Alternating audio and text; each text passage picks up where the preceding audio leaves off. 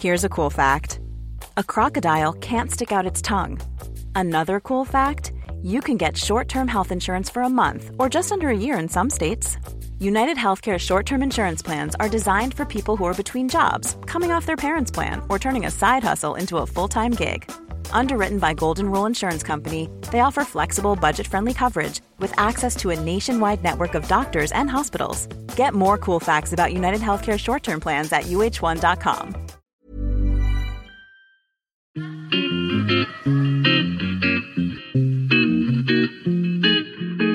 Salut les gars, je suis Anne-Laure Baratin et vous écoutez le podcast Genre de fille. Chaque semaine, je reçois une fille unique en son genre pour parler sans tabou de mission de vie, de galère, de déclic ou non, de féminin, de maternité ou pas, tout ça, tout ça. Par leur parcours, leur engagement et leur choix de vie, elles m'ont bluffé et j'ai à cœur de vous les faire découvrir. Je sais qu'elles vous inspireront. J'espère maintenant que leur parole vous permettra d'avancer, de choisir, de décider. Et maintenant, place à l'épisode du jour. Bonne écoute Aujourd'hui, je reçois Petroni Rostania. Petroni est une femme qui écrit des romans policiers à temps plein et édités chez Marabout. Après son école de commerce, son chemin professionnel semblait tout tracé, et puis en fait non. Quand on est persévérante et insomniaque, cela peut mener à de grandes choses. Je vous laisse découvrir notre conversation sans tabou. Bonjour Petroni, euh, est-ce que tu peux te présenter en quelques mots, s'il te plaît? Oui, bah déjà bonjour Anna. donc je suis euh, Petroni, donc j'ai 40 ans, je suis euh, auteur de romans policiers maintenant et aussi parallèlement maman de trois enfants, ce qui me prend pas mal de temps. Oui, j'imagine. Est-ce que tu peux nous expliquer comment tu es devenue romancière? Alors j'allais dire c'est assez euh, c'est une longue histoire. Euh, c'était pas du tout une évidence pour moi de devenir euh, écrivain. Parce qu'en effet j'ai commencé euh, en faisant une école de commerce. Donc j'ai travaillé cinq ans quand j'ai étudié cinq ans le marketing à l'ESCA à Angers. Et quand je suis sortie de l'école diplômée à 24 ans j'avais une vision très particulière de ma vie professionnelle où je me disais ben voilà tu vas rentrer dans une entreprise tu vas commencer chef de, pro chef de projet voilà, par, euh, tu vas commencer doucement. Euh, tu feras ta carrière dans le marketing et à 40 ans, tu seras peut-être directrice marketing euh, si tout se passe bien. Et donc voilà, donc j'avais une, j'avais une vision assez, assez claire, assez précise de ma vie. voilà, une bonne ligne droite qui se présentait à moi. Et euh, au bout de, donc je commence mon, mon, premier job dans les jeux vidéo à Lyon, euh, chez Electronic Arts, en train de marketing. Je suis très contente. Et au bout d'un an de, ce, de ce poste, j'ai mon mari, à l'époque mon jeune fiancé, qui rentre un soir et qui me dit, écoute, voilà, on me propose un poste en Chine, euh, on doit partir dans deux mois. Qu'est-ce que tu en penses? Et j'avoue, voilà, et j'avoue qu'à partir de ce jour-là fatidique, euh, ma vie professionnelle a été pas mal euh, bouleversée, ainsi que ma vie personnelle. Et donc, euh, donc on s'est retrouvés expatriés en Chine pendant quatre ans, où j'ai en effet aussi accouché en parallèle de mon premier petit garçon. Et donc, bah, j'ai essayé de me débrouiller, moi, pour trouver quand même un job toujours en marketing à Shanghai, en sachant que je ne parlais pas chinois et que mon anglais était pas ce qu'il y avait de meilleur.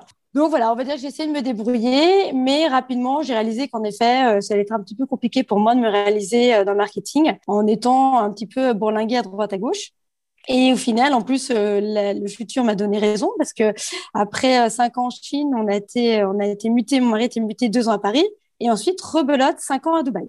D'accord. Et, euh, et, voilà. Donc au final, euh, c'est vrai que j'avais euh, en parallèle une petite frustration bah, parce que si j'étais ravie en, en, en, personnel en fait de partir un petit peu à droite à gauche à l'étranger, je trouvais qu'au niveau professionnel, c'est pas toujours évident, de rebondir à droite à gauche dans des pays étrangers où je parlais pas spécialement la langue et, et d'être épanouie en sachant que changer de poste à peu près, tu vois, dans toutes ces années, à peu près tous les deux ans. D'accord. Et, voilà. Donc, en fait, je me suis dit, bah, vu que tu risques de continuer peut-être à bouger encore pas mal à droite, à gauche, ce serait bien que tu te lances dans un projet euh, plus personnel et qui te suivrait un petit peu partout. Et, euh, en fait, j'ai commencé à écrire. Alors, euh, pourquoi l'écriture Ça a été un petit peu une évidence à l'époque. Disons que, c'est un petit peu comme tu dirais, ça fait des années que je rêve de faire la guitare et tu n'as pas le temps. Ben là, je me suis dit, bah tiens, je commence à écrire parce que ça fait un petit moment que je commençais, que cette idée me trottait dans la tête. Et puis j'ai commencé à écrire mon tout premier roman qui s'intitule La Fée Noire, mais euh, pas du tout, tu vois, dans l'objectif de me dire que euh, j'allais en faire un métier. C'était plutôt en mode loisir. Et puis en fait, bah, il a bien marché. J'ai été appelée par une petite maison d'édition à Paris qui m'a commandé la suite. D'accord. Et de fil en aiguille, et voilà, tu vois, de fil en aiguille, en fait, je suis venue, euh, en fait, j'ai vraiment consacré ma vie en fait maintenant à l'écriture, et j'ai complètement abandonné en parallèle euh, ma côté, quoi, le côté vie marketing. Voilà, mais Et pourquoi les romans policiers? Est-ce que, tu t'es, est-ce que ça t'a semblé une évidence dès le début ou, ou, tu t'es lancé en disant, tiens, je vais essayer de, d'écrire un... C'est quelque chose, c'est un genre que tu aimais bien à la base? Alors c'est vraiment un genre que j'affectionne énormément à la base. Donc en effet, euh, maintenant aujourd'hui, je lis à peu près un livre par semaine et je ne lis que des romans policiers. Donc ça fait à peu près, tu vois, 15 ans que je ne lis que des romans policiers. Et, euh, en fait, j'ai vraiment aimé la lecture en fait en découvrant ce genre de romans. Et donc en effet, quand j'ai commencé à écrire, euh, pour moi, écrire un roman policier, ça a été ça a été plus qu'une évidence. Tu vois, c'est là où j'étais à l'aise, c'était vraiment le ce qui me plaisait, les enquêtes policières, le suspense, ce côté un peu page ou dès que, tu lis un chapitre, tu as envie d'ouvrir, euh, de lire le prochain chapitre. en fait, c'est ce qui me plaisait en tant que lectrice. Donc, quand j'ai commencé à, voler, à vouloir me lancer un petit peu dans le métier, je me suis dit, bah, c'est une évidence, tu, tu vas écrire là-dedans. C'est là où tu seras le plus à l'aise. Et en effet, aujourd'hui, je ne changerai pas. Aujourd'hui, c'est vraiment là où je suis bien. D'accord. Tu ne te vois pas écrire autre chose un jour bah, en fait, on me pose souvent la question. Euh, Aujourd'hui, euh, bon, maintenant, ça fait quand même six romans que j'ai écrits au total. Donc, je commence à me sentir, on va dire, un petit peu plus à l'aise dans l'écriture, avoir plus confiance en moi, avoir moins le syndrome, c'est de, de l'imposteur où je me dis que j'ai ma place dans ce milieu, ce qui n'était pas toujours le cas au départ. Et donc, aujourd'hui, voilà, aujourd'hui, je pourrais commencer à me dire, oui, pourquoi pas, peut-être te lancer, quitter un peu ta zone de confort et peut-être écrire, tu vois, un roman pour adolescents ou, euh, ou voilà. Mais je, c'est pas encore vraiment une envie qui me titille à ce point-là. Pour le moment, je ressens pas encore un besoin viscéral de changer. Je suis encore très à l'aise, euh, voilà, dans le policier, très heureuse là-dedans. Et puis je trouve qu'il y a encore tellement de choses à écrire, tu tellement de choses encore à faire que j'ai pas fini. J'ai pas fini encore. Explique-nous aussi, tu as été signé en fait chez Marabout. Enfin, je crois que c'est ta dernière maison d'édition. Oui, tout à fait. Euh, je sais que tu as un agent et c'est encore un process, un process qui est pas hyper développé en France, le fait d'avoir un agent littéraire, alors que c'est beaucoup plus le cas aux États-Unis. Est-ce que tu peux nous expliquer, toi, qu'est-ce qui, t'a fait justement prendre un agent et te dire, allez, ça va, ça va booster euh, ma carrière littéraire? Ah bah, c'est exactement ça. En fait, si tu veux, quand j'ai commencé ma carrière littéraire, j'ai commencé à écrire trois romans avec une petite maison d'édition à Paris qui s'appelait Incartade et qui était euh, vraiment sympathique. Hein. Il n'y avait aucun problème euh, en interne. Il me laissait vraiment une liberté totale dans mon écriture. J'avais un peu d'aide dans la correction. Après, j'ai eu ressenti quand même rapidement une limitation au niveau du marketing, de la distribution, ce qui est quand même un peu le nerf de la guerre euh, dans, le milieu. Quoi. Si tu veux vendre, il faut quand même être pas mal distribué. Et j'ai quand même fait une école de commerce, donc j'ai quand même tu vois, un petit peu des, des retours euh, voilà, de, de, de, ma vie d'avant qui revient. Et donc, il y avait une petite frustration à terme, au bout de trois romans, de me dire, bon, euh, j'ai en effet une équipe éditoriale très sympathique et qui m'a, qui m'a permis de, de me développer dans ce milieu, mais il y avait un, il y avait un manque certain. Et après, j'ai commencé en parallèle à faire pas mal de salons, donc à rencontrer pas mal d'auteurs qui étaient quand même plus ou moins connus. Et à force de discuter avec eux, j'ai réalisé qu'en effet, bah, la maison de l'édition, c'est quand même une maison, c'est quand même un milieu assez particulier. Tu, peux y rentrer plus ou moins facilement, mais il y a quand même des codes. Et je me suis dit, en effet, toute seule, j'aurais peut-être du mal à toucher une maison d'édition parisienne assez importante. Et donc, moi, j'ai pensé tout de suite à l'agent. Et c'est vrai qu'en France, quand j'ai commencé à vouloir me renseigner sur le rôle de l'agent, j'ai réalisé qu'en effet, c'était pas du tout, mais alors pas du tout une habitude euh, pour un auteur français de, de se faire accompagner par un agent. Alors qu'en effet, euh, euh, tu vas aux États-Unis ou tu vas en Angleterre, tu as à peine fini de commencer à écrire ton premier roman que tu as déjà un agent qui t'a signé un contrat. D'accord. Donc, si tu veux, donc voilà, donc autant dans ces pays-là, c'est tout à fait normal et limite une aberration si tu n'en as pas. En France, je dirais que ça commence un petit peu à se développer, mais ça reste encore un petit peu frileux. D'accord. Et donc moi en fait, voilà, moi j'ai vu, j'ai vu vite, quoi, assez vite mes limites. Et je me suis dit, si tu vas avoir la chance d'être lu euh, par une grande maison d'édition, euh, si tu rentres toute seule par la petite porte, ça arrive, hein, il y en a qui y sont arrivés, mais c'est déjà plus compliqué. Et, euh, et en fait, euh, j'ai commencé à parler un petit peu autour du moi du fait que je cherchais un agent. La vie a fait qu'en fait, c'était assez simple. C'est un autre écrivain qui lui-même venait de signer avec cet agent qui m'a contacté, qui m'a dit que voilà, moi je viens de signer avec un tel, euh, cette personne cherche encore d'autres euh, d'autres écrivains. Si ça t'intéresse, je me mets en contact avec lui. Et je l'ai rencontré, il a lu mes romans, il les a beaucoup aimés, et à partir de là, tu vois, l'aventure a commencé. D'accord. Et c'est vrai que c'est, c'est vraiment lui qui m'a ouvert les portes aujourd'hui de la maison d'édition Marabout, très franchement. Et donc, le fait d'être chez Marabout, comment ça se passe? Tu as un contrat qui fait que tu dois leur, leur écrire, je, je sais pas, je dis n'importe quoi, trois romans par an. Euh, ils te gardent tant que ça marche, c'est en fonction des chiffres. Euh, comment ça se passe? Euh, euh, oui, oui. Alors, je pense qu'il y, y, a, on va dire, il y a, il y a un contrat implicite et un contrat explicite, je pense.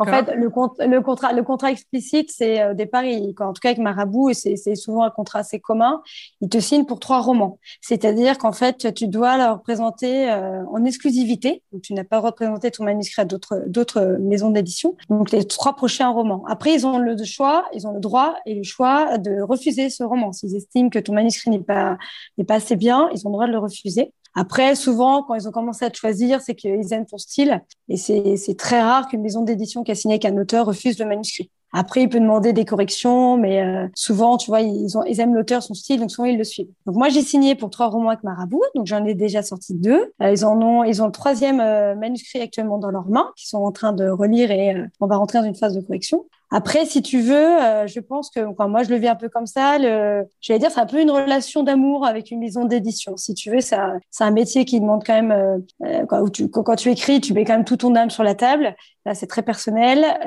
Les liens sont quand même très affectifs avec ta, ton directeur d'édition ou ta directrice d'édition. Et si tu veux, il faut, il faut que le fit marche. Il faut qu'il faut vraiment qu'il y ait un rôle de confiance, qu'il y ait vraiment une relation de confiance. Si la relation de confiance se casse un jour, je pense que tu peux plus rester dans la maison d'édition avec qui tu es. Donc, si tu veux, j'ai envie de te dire, le contrat, il se casse un petit peu naturellement si un jour tu sens dans, un, sens comme dans l'autre que le fit n'est plus là.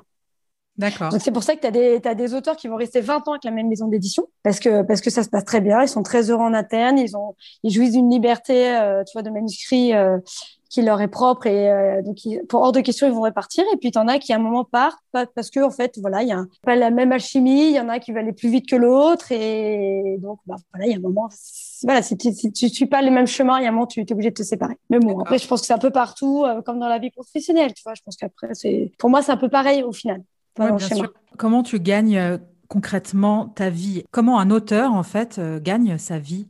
Est-ce que tu es obligé de vendre des, millions de livres pour euh, vraiment vivre? Est-ce qu'ils te font une avance euh, Je sais que ça peut être un peu tabou comme question, mais comment tu vis quand tu es auteur? oui, c'est vrai, non, non, mais tu as raison. C'est vrai qu'on a, on a toujours un peu du mal à parler argent dans ce milieu, mais, euh, moi, ça ne me dérange pas du tout. Alors aujourd'hui, pour être tout à fait honnête, je ne gagne pas encore ma vie avec mes, écrits, mais je ne désespère pas. Hein. Alors, ça viendra un jour. Oui, mais un jour hein.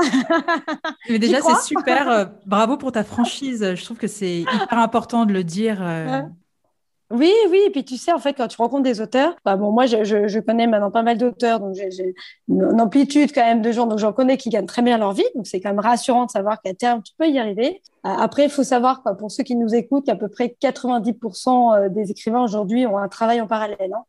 Euh, C'est-à-dire que la plupart de moi de mes amis écrivains ont, un métier, on va dire qui, qui les nourrit, et d'ailleurs dans lequel ils trouvent quand même une passion, hein, faut pas exagérer. Et ils écrivent en fait leur week-end, la nuit ou pendant leurs vacances scolaires, pendant les vacances quoi. Ils ont vraiment deux vies parallèles. Moi, j'ai cette chance aujourd'hui de, de, ne faire que euh, que d'être vraiment que euh, écrivain. Euh, mais je ne gagne pas encore ma vie. Après, si tu veux, en gros, en moyenne, après c'est vraiment, je, je, fais un truc rapide. En gros, tu te dis qu'un écrivain, euh, quand tu achètes un roman 20 euh, euros, l'auteur touche à peu près 1 euro, 1 euro 50 par livre. D'accord, ouais. Donc voilà, donc après, voilà, donc après, je te laisse faire tes calculs pour savoir à partir de quand tu estimes qu'on peut vivre de sa plume, mais en sachant que euh, au final, euh, on peut y arriver quand même assez vite, enfin, un peu de persévérance. Mais après, j'ai envie de te dire, c'est un peu comme dans tous les métiers créatifs ou pas, euh, un peu de persévérance, un peu de confiance en soi, un, petit coup de chance de temps en temps, et on y arrive. Tu vois, on va, et plus la plus la com que tu files à ton agent, parce qu'en fait, il faut le. Oui, oui. Tout à fait, tout à fait. Un agent, voilà, tout à fait, un agent prend. Après, moi, j'estime que si tu veux, euh, moi, un agent, il prend 10% de ce que je touche, euh, ce qui est à peu près le contrat euh, quoi, général, banal, en fait, d'un agent, entre 10 et 15%. Moi, j'estime que ça les vaut, dans le sens que grâce à lui, je sais que je suis là, euh, qui m'aide aussi beaucoup, parce qu'en fait, un agent, en tout cas, pour moi, c'est aussi un coach littéraire. Il m'a énormément aidé dans la progression d'écriture. Et si tu veux, toutes les heures qui passent à ça sont, on va dire, gratuites, en fait. Si tu veux, tout, tout, tout, le, tout le travail en amont de, de relecture, euh, où il t'aide à réécrire, où il t'apprend à te corriger toute seule, tout le travail de rendez-vous pour rencontrer une maison d'édition signer un contrat, c'est des heures et des heures de travail que, que tu ne payes pas, en fait. Si tu veux, il ne prend que ce que, ce, qu'à partir du moment où tu, toi-même, tu gagnes ta vie. Donc, si tu veux, pour moi, c'est, tu vois, c'est une relation plutôt qui est, qui est sympa. C'est win-win. Tu vois, c'est moi, si je gagne, il gagne. Si je gagne pas, il gagne pas non plus. Donc, c'est quand même une sacrée relation je trouve que c'est quand même très particulier. Et ça fait quoi d'être une femme dans le monde euh, du roman policier et dans le monde de l'édition tout court? Alors, écoute, ce qui est très, très, très, très étonnant, c'est qu'en fait, on n'est pas si nombreuses que ça dans le, dans le roman policier en tant que qu'autrice. Mais par contre, euh, les lecteurs, le lectorat est à peu près euh, euh, composé de plus de 80% de femmes.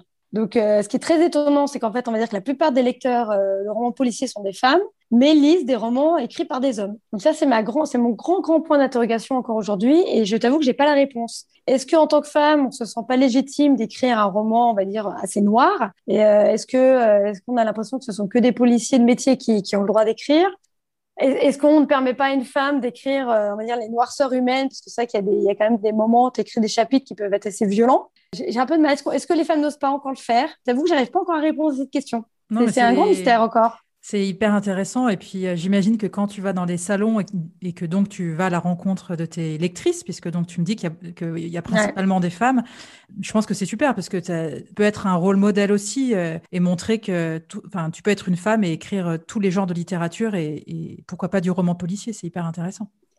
Ah oui, tout à fait. Et puis, écoute, euh, après, je pense que ça se développe de plus en plus parce qu'il y a quand même de plus en plus de femmes hein, maintenant que je rencontre en salon en tant qu'écrivain. Euh, Mais euh, je pense qu'encore, oui, c'est encore un petit mythe. Je pense qu'on peut encore un peu plus être présent, tu vois. Mais j'espère que dans les années à venir, tu vois, la balance va s'équilibrer. On, on, en reparle dans quelques années. avec plaisir. Il y, avait, un test qui avait été fait, c'était, je crois que c'est une auteure américaine qui avait fait le test en fait d'envoyer son manuscrit en mettant, en changeant son nom. en fait, elle disait qu'elle était un homme et pas une femme, et elle avait reçu beaucoup plus de réponses positives. Apparemment, c'était plus facile d'être édité quand tu étais un homme que lorsque tu étais une femme, et que les femmes étaient beaucoup plus cantonnées euh, à la chiclite, enfin tu vois, à des types de littérature qui sont très bien aussi, mais où on enferme les femmes euh, aussi euh, dans ces catégories je, suis assez d'accord avec toi. Après, après j'ose espérer que ça va changer et que ça change, mais, mais je suis assez d'accord avec toi. Malheureusement, pour le moment, c'est encore un peu le cas, je pense. Tout à fait. Et donc, tu nous disais tout à l'heure, tu as donc trois enfants. Euh, Virginia, Woolf, elle a écrit un livre qui s'appelle Une chambre à soi, où elle explique justement qu'une femme euh, qui veut écrire, elle a besoin euh, d'un endroit vraiment réservé à elle. Et toi, comment tu gères ça justement avec tes trois enfants? Comment tu trouves le calme, le temps? Comment tu t'organises? Alors ça, ça c'est encore une grande, grande question. Euh, merci de la poser. Alors euh, aujourd'hui, j'ai pas ma chambre. J'en rêverais d'avoir vraiment ma petite pièce à moi. Je n'ai pas encore euh, l'espace pour ça. Après, c'est pas ça qui m'empêche d'écrire. Euh, on va dire qu'aujourd'hui, je suis un petit peu en effet bloquée par euh, les horaires. Donc, en effet, j'écris quand les, mes trois enfants sont à l'école. Donc, euh, j'écris souvent de chez moi. Donc, en effet, je suis au calme de 8h30 à, à 16h30. Après, c'est plus compliqué. Je t'avoue qu'il y a des moments, il y a quand même une frustration parce que bah, quand tu écris, c'est pas la demande. Euh, il y a des moments à 8h30, t'as pas du tout envie d'écrire, euh, t'as pas d'inspiration, euh, voilà, il y a pas d'envie. Et puis l'envie peut arriver que le soir tard, à 18h ou à 19h ou à 20h, alors que c'est l'heure des bains et l'heure du dîner. Donc c'est vrai qu'après, c'est pas toujours facile de concilier, on va dire, le côté créatif que demande le métier d'écrivain avec le métier de maman. Après, voilà, je m'en accommode. Si tu veux, j'écris à peu près un roman par an. Donc, s'il y a des moments un peu de frustration, tel jour, tu aimerais bien écrire et tu ne peux pas, bon, bah, tu sais qu'après, tu as quand même euh, le jour euh, suivant qui, qui, te permettra d'écrire. Et donc, globalement, si tu veux, dans l'année, j'arrive très bien à m'en sortir. Après, c'est vrai que euh, je trouve que moi, j'écris beaucoup aussi la nuit. Je suis insomniaque. D'accord. Donc, voilà, donc j'écris très bien la nuit quand tout le monde dort. Et ça, j'adore. Il y a le, le, silence mais absolu dans la maison. Euh, moi, j'écris sans musique. Hein. J'ai pas besoin de musique. Moi, j'écris vraiment euh, dans, dans, le calme absolu. Donc voilà. Donc j'écris très très très bien. Euh, tu vois, à 4 heures du matin. Après, à ce rythme-là, je peux pas tenir non plus longtemps. bah oui, j'imagine. Euh, voilà, voilà. Mais bon, voilà. Après, je m'organise. Après, si tu veux, globalement, 8h30, 16h30, c'est quand même tout à fait correct pour écrire. Voilà. En sachant qu'après, voilà, je peux quand même écrire un peu le soir quand tout le monde est couché. Pour être tout à fait honnête, je m'en sors. Je m'en sors quand même pas, pas si mal. Et ton mari, enfin, la personne qui partage ta vie, elle te soutient à 100% dans, dans ce projet d'écriture qui te prend, en fait, on va dire, 100% euh, de ton temps professionnel. Qu'est-ce qu'elle en pense? Oui, oui. Alors, euh, alors c'est amusant parce que tout le monde s'amuse à dire que mon mari lit un livre par an et c'est celui de sa femme, ce qui est vrai. je, je, suis pas méchante, hein, quoi. Le pauvre, s'il m'entend, il va pas être content, mais c'est un peu vrai. mais euh, non, bah, par contre, par contre, j'ai un mari, donc en effet, qui lit pas beaucoup, quoi, qui va lire plutôt euh, des livres de développement personnel ou des magazines, euh, professionnel, voilà, challenge, etc. il n'est pas très roman pur. Après, par contre, par contre, c'est un vrai coach. C'est-à-dire que euh, il, est, très fier de moi, il, me supporte à 250% dans, dans, cette envie, dans ce métier passion. Donc il n'y a aucune euh, astreinte de sa part. Au contraire, euh, dès, que j'ai des moments de, découragement, c'est le premier à me dire hors de question, t'abandonnes, tu continues, t'es fait pour ça, ah, reprends ton main et continue. Voilà. Donc non, là-dessus vraiment j'ai de la chance, c'est un vrai coach. Donc, euh, dès que j'ai un petit coup de mou, je lui en parle et euh, deux heures après, je suis repartie comme en l'an 40. Donc là-dessus, c'est vraiment très, très, très agréable. là-dessus, une vraie équipe. Euh, c'est super. Tu lui fais lire ce que tu écris au, fur et à mesure ou pas forcément? Alors pas du tout. Alors moi quand j'écris, personne euh, personne me lit. Même mon agent me lit pas. Ma, mon éditrice que c'est une femme, moi chez Marabout hein, qui médite, euh, qui s'appelle Hélène Gédouin, euh, elle ne me lit pas non plus quand j'écris. En fait, moi je présente mon manuscrit quand j'estime qu'il est fini. Alors après ça m'empêchera pas de, de, revenir dessus, hein, de faire des corrections. Hein. Bien sûr, il y a aucun problème là-dessus. Mais j'aime donner mes manuscrits à lire quand les en gros les 300 pages sont faites. Et mon mari aime lire mon roman quand il est abouti, c'est-à-dire quand ma maison d'édition a mis le mot fin dessus, euh, qu'on n'y retouche plus. Et euh, voilà, quand le roman est vraiment euh, prêt à être publié, on va dire. Et quelles sont tes sources d'inspiration quand tu écris tes romans policiers? Bah alors, en fait, c'est vrai que bah, j'évolue pas du tout dans le milieu judiciaire. Je ne suis pas non plus dans la police, hein, comme on a vu au début. Donc, c'est vrai que, on va dire, dans mon quotidien, j'ai pas vraiment de source d'inspiration euh, de ma vie à moi pour écrire des romans. Par contre, après, il y a énormément de, de, sources. Hein. Moi, j'écoute énormément de podcasts. Euh, tu as, tu as des, voilà, des podcasts qui sont très bien faits, euh, comme On-delà de raconte euh, sur Europe 1, euh, Lors du crime sur RTL. Et en fait, je découvre des histoires de meurtriers. Et, et, ça, pour moi, c'est vraiment une source d'inspiration énorme. Euh, ce qui m'intéresse, après, le but, hein, c'est pas d'écrire un, un, fait divers, quoi, d'écrire un roman copier-coller euh, d'un tueur en série, mais on va dire que la manière dont les histoires sont racontées, la manière dont les enquêteurs, moi, ce qui m'intéresse, c'est justement comment les enquêteurs progressent et en fait, euh, avec quel indice ils arrivent à comprendre ce qui s'est passé. Moi, c'est plutôt tout ce chemin-là qui, qui m'intéresse et laquelle je vais me nourrir euh, et qui vont me donner beaucoup d'idées par la suite.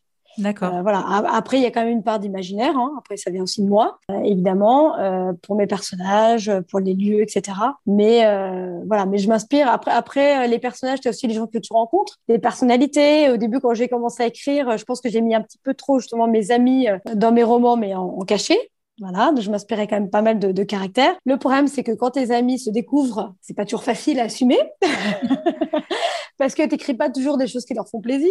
Tu as peut-être des traits caractères tu grossis, donc euh, voilà. Donc là, j'ai arrêté ça. Vraiment, je pense qu'au début, tu vois, quand j'ai écrit mes premiers romans, il y avait beaucoup, beaucoup de, de petits clins d'œil de ma vie perso. Euh, donc les gens qui me connaissent très bien, ça leur faisait un petit peu bizarre, euh, parce que bon, voilà, mon mari trouvait, mais ça, c'est moi qui le dis d'habitude, mais ça, c'est notre restaurant, mais c'est là où on a habité, mais ça, c'est notre banque, mais voilà. Et c'est humain en plus, ça, parce que c'est.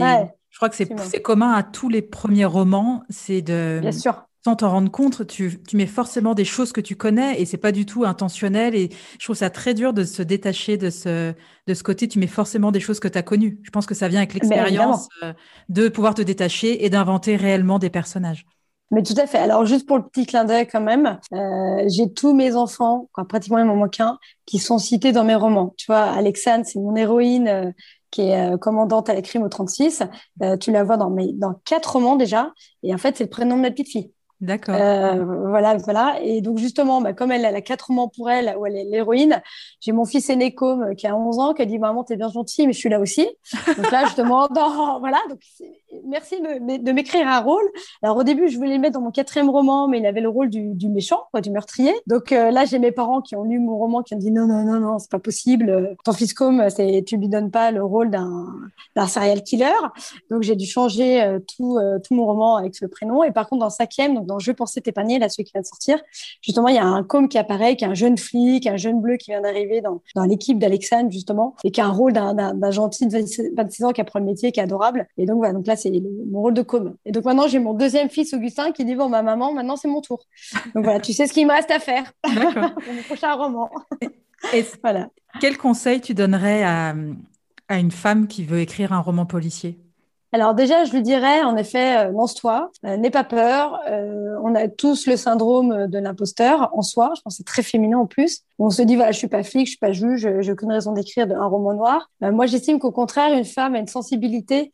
et souvent, ce qu'on dit dans un roman policier écrit par une femme, c'est que la psychologie des personnages est très très bien développée. Donc, je pense qu'on peut apporter ça à nous dans un roman policier, c'est la psychologie du personnage. Donc déjà, je dirais à cette personne, j'annonce-toi. Ce sera peut-être pas parfait tout de suite, mais euh, j'ai envie de dire, l'écriture, c'est un peu comme la guitare, c'est comme le piano, c'est comme le ski.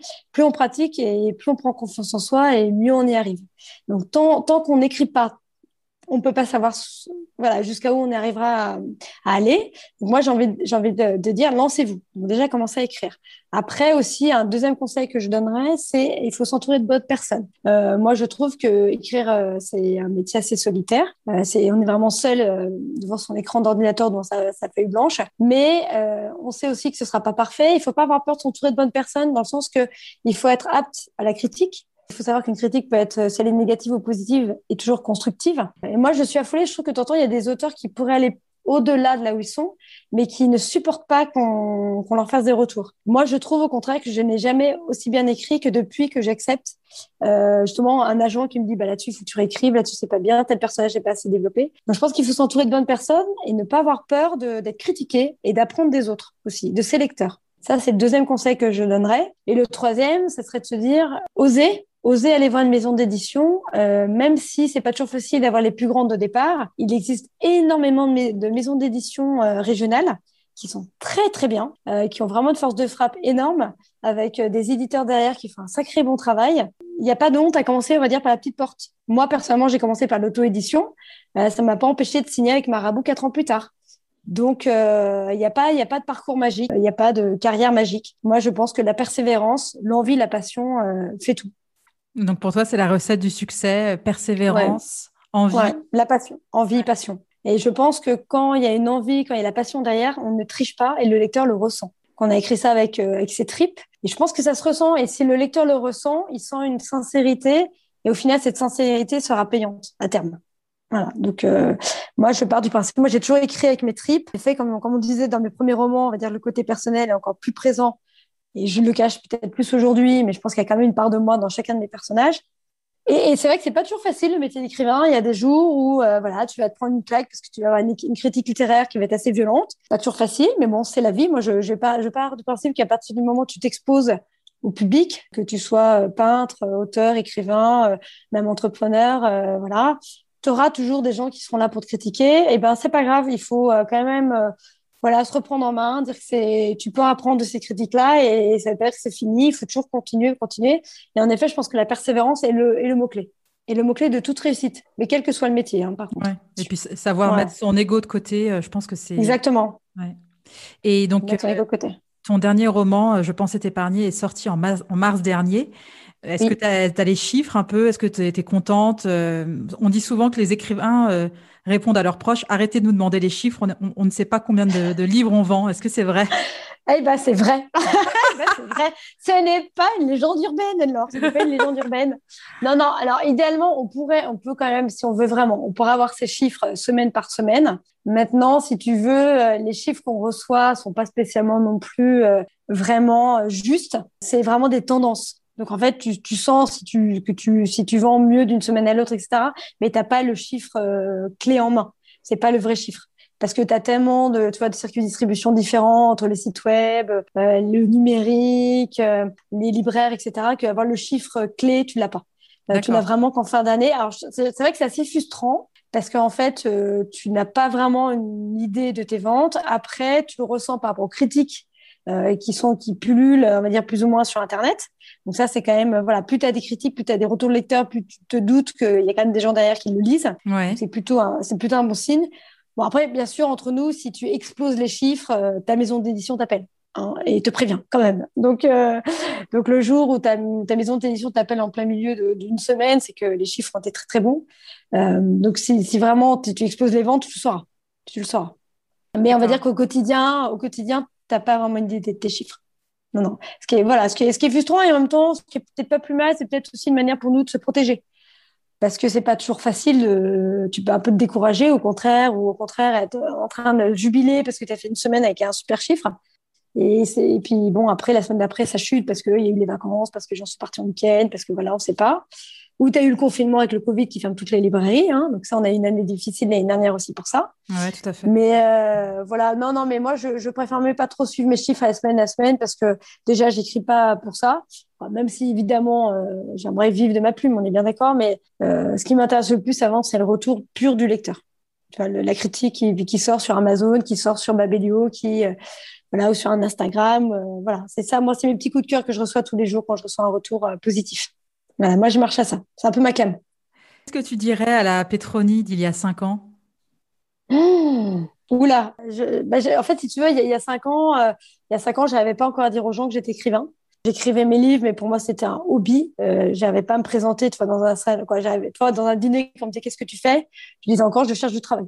Ouais. J'avais pas à me dire, euh, j'étais écrivain. Euh, il y a cinq ans, je le dirais, euh, je pense que je ferais exactement le même parcours, donc je le dirais, crois en toi, continue, oui, persévère, tu vas y arriver. Voilà, continue, ouais, continue, crois en toi. Et je, mais je peux encore me le dire. Hein. Je t'avoue, entre nous, je me le dis encore tous les jours. Hein. T'as bien raison, t'as bien raison. voilà. Quel genre de fille es-tu, Petroni? Écoute, je suis quelqu'un d'assez extraverti, que j'adore, justement, bah, tu vois, j'adore les salons et ça me manque énormément, parce que j'adore rencontrer des, gens, j'adore rencontrer mes lecteurs. Donc ça, c'est vrai que j'ai hâte, hâte, hâte de reprendre le chemin des salons, voilà, de rencontrer des gens. Après, euh, je suis quelqu'un de dynamique, je pense que ça se ressent dans ma voix. Voilà, je suis quand même aussi une, femme qui doute euh, beaucoup euh, d'elle, parce que justement, c'est un métier qui n'est pas toujours facile. On parlait souvent tu vois, du syndrome de l'imposteur. Euh, ça, je l'ai ressenti énormément. Je le ressens encore de temps en temps. Ça dépend un petit peu avec qui je me retrouve en face. Tu vois, quand je suis en face d'un grand, grand écrivain que j'admire et qui vend énormément de livres, il y a des moments quand je suis assise à côté de lui en salon, je me dis, mais qu'est-ce que je fais là? Ouais. Mais bon, ça, ça, ça passera, ça passera. Et, et un jour, je, je serai à l'aise avec tout ça. Et puis ça, c'est tellement féminin de se comparer aussi, en fait, sans s'en rendre compte. Tu te compares, en fait, à, à la personne qui est en face de toi, alors que c'est pas parce qu'elle elle écrit peut-être des, bouquins qui se vendent, mais ça, ça détermine pas la valeur de son travail ou, ou de, ou de ce qu'elle est, tout simplement, en fait. Oui, mais je suis d'accord avec toi. Après, euh, c'est vrai que maintenant, plus je fais de salons, plus je rencontre du monde, plus je me dis, voilà, t'es légitime, chacun a son lectorat différent. En plus, moi-même, en tant que lectrice, c'est vrai que quand tu lis un tel, tu vas pas chercher spécialement la même chose que quand tu vas lire un autre auteur. Donc, c'est vrai que je pense qu'en effet, chaque auteur, quel que soit son genre, a, a une petite pierre à apporter à l'édifice, euh, tu vois, dans, dans l'évasion euh, quand tu lis. Donc, mais tu as raison, oui, oui, en effet, je, mais, mais j'y travaille, j'y travaille de plus en plus. Alors, je, je vais y arriver. je vais y arriver. Et qu'est-ce qu'on peut te souhaiter? Eh bien, de réussir. Hein voilà, on va dire de réussir et puis de, bah, de continuer, de réussir. Et alors, si, ce qui me toucherait vraiment à cœur, mais c'est d'avoir un prix littéraire. Euh, ça, je pense que c'est une vraie reconnaissance pour moi. Mais, euh, mais voilà, écoute, là, je suis en lice pour quelques prix, donc on croise les doigts et j'espère un jour avoir une, une récompense, tu vois, une récompense de mes pairs. Écoute, voilà, je pense que ce serait. Moi aussi, je croise les doigts pour toi. Et puis, euh, merci euh, pour ton temps et merci d'avoir répondu à mes questions. Bah, ça m'a fait très plaisir. J'ai pas vu le temps passer. Merci beaucoup, Anna. Au revoir, Petroni. Au revoir. Merci d'avoir écouté cet épisode. J'espère qu'il vous a plu.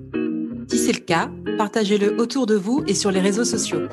N'hésitez pas non plus à laisser un avis positif à propos de Genre de Filles sur vos applications de podcast. Pour ne rien manquer de Genre de Filles, suivez-moi à Anne-Laure Baratin sur Instagram. Si vous avez des compliments, des critiques ou des réflexions, n'hésitez pas. Merci à Marvin Marchand pour la musique du générique. Bonne semaine et à très vite. Salut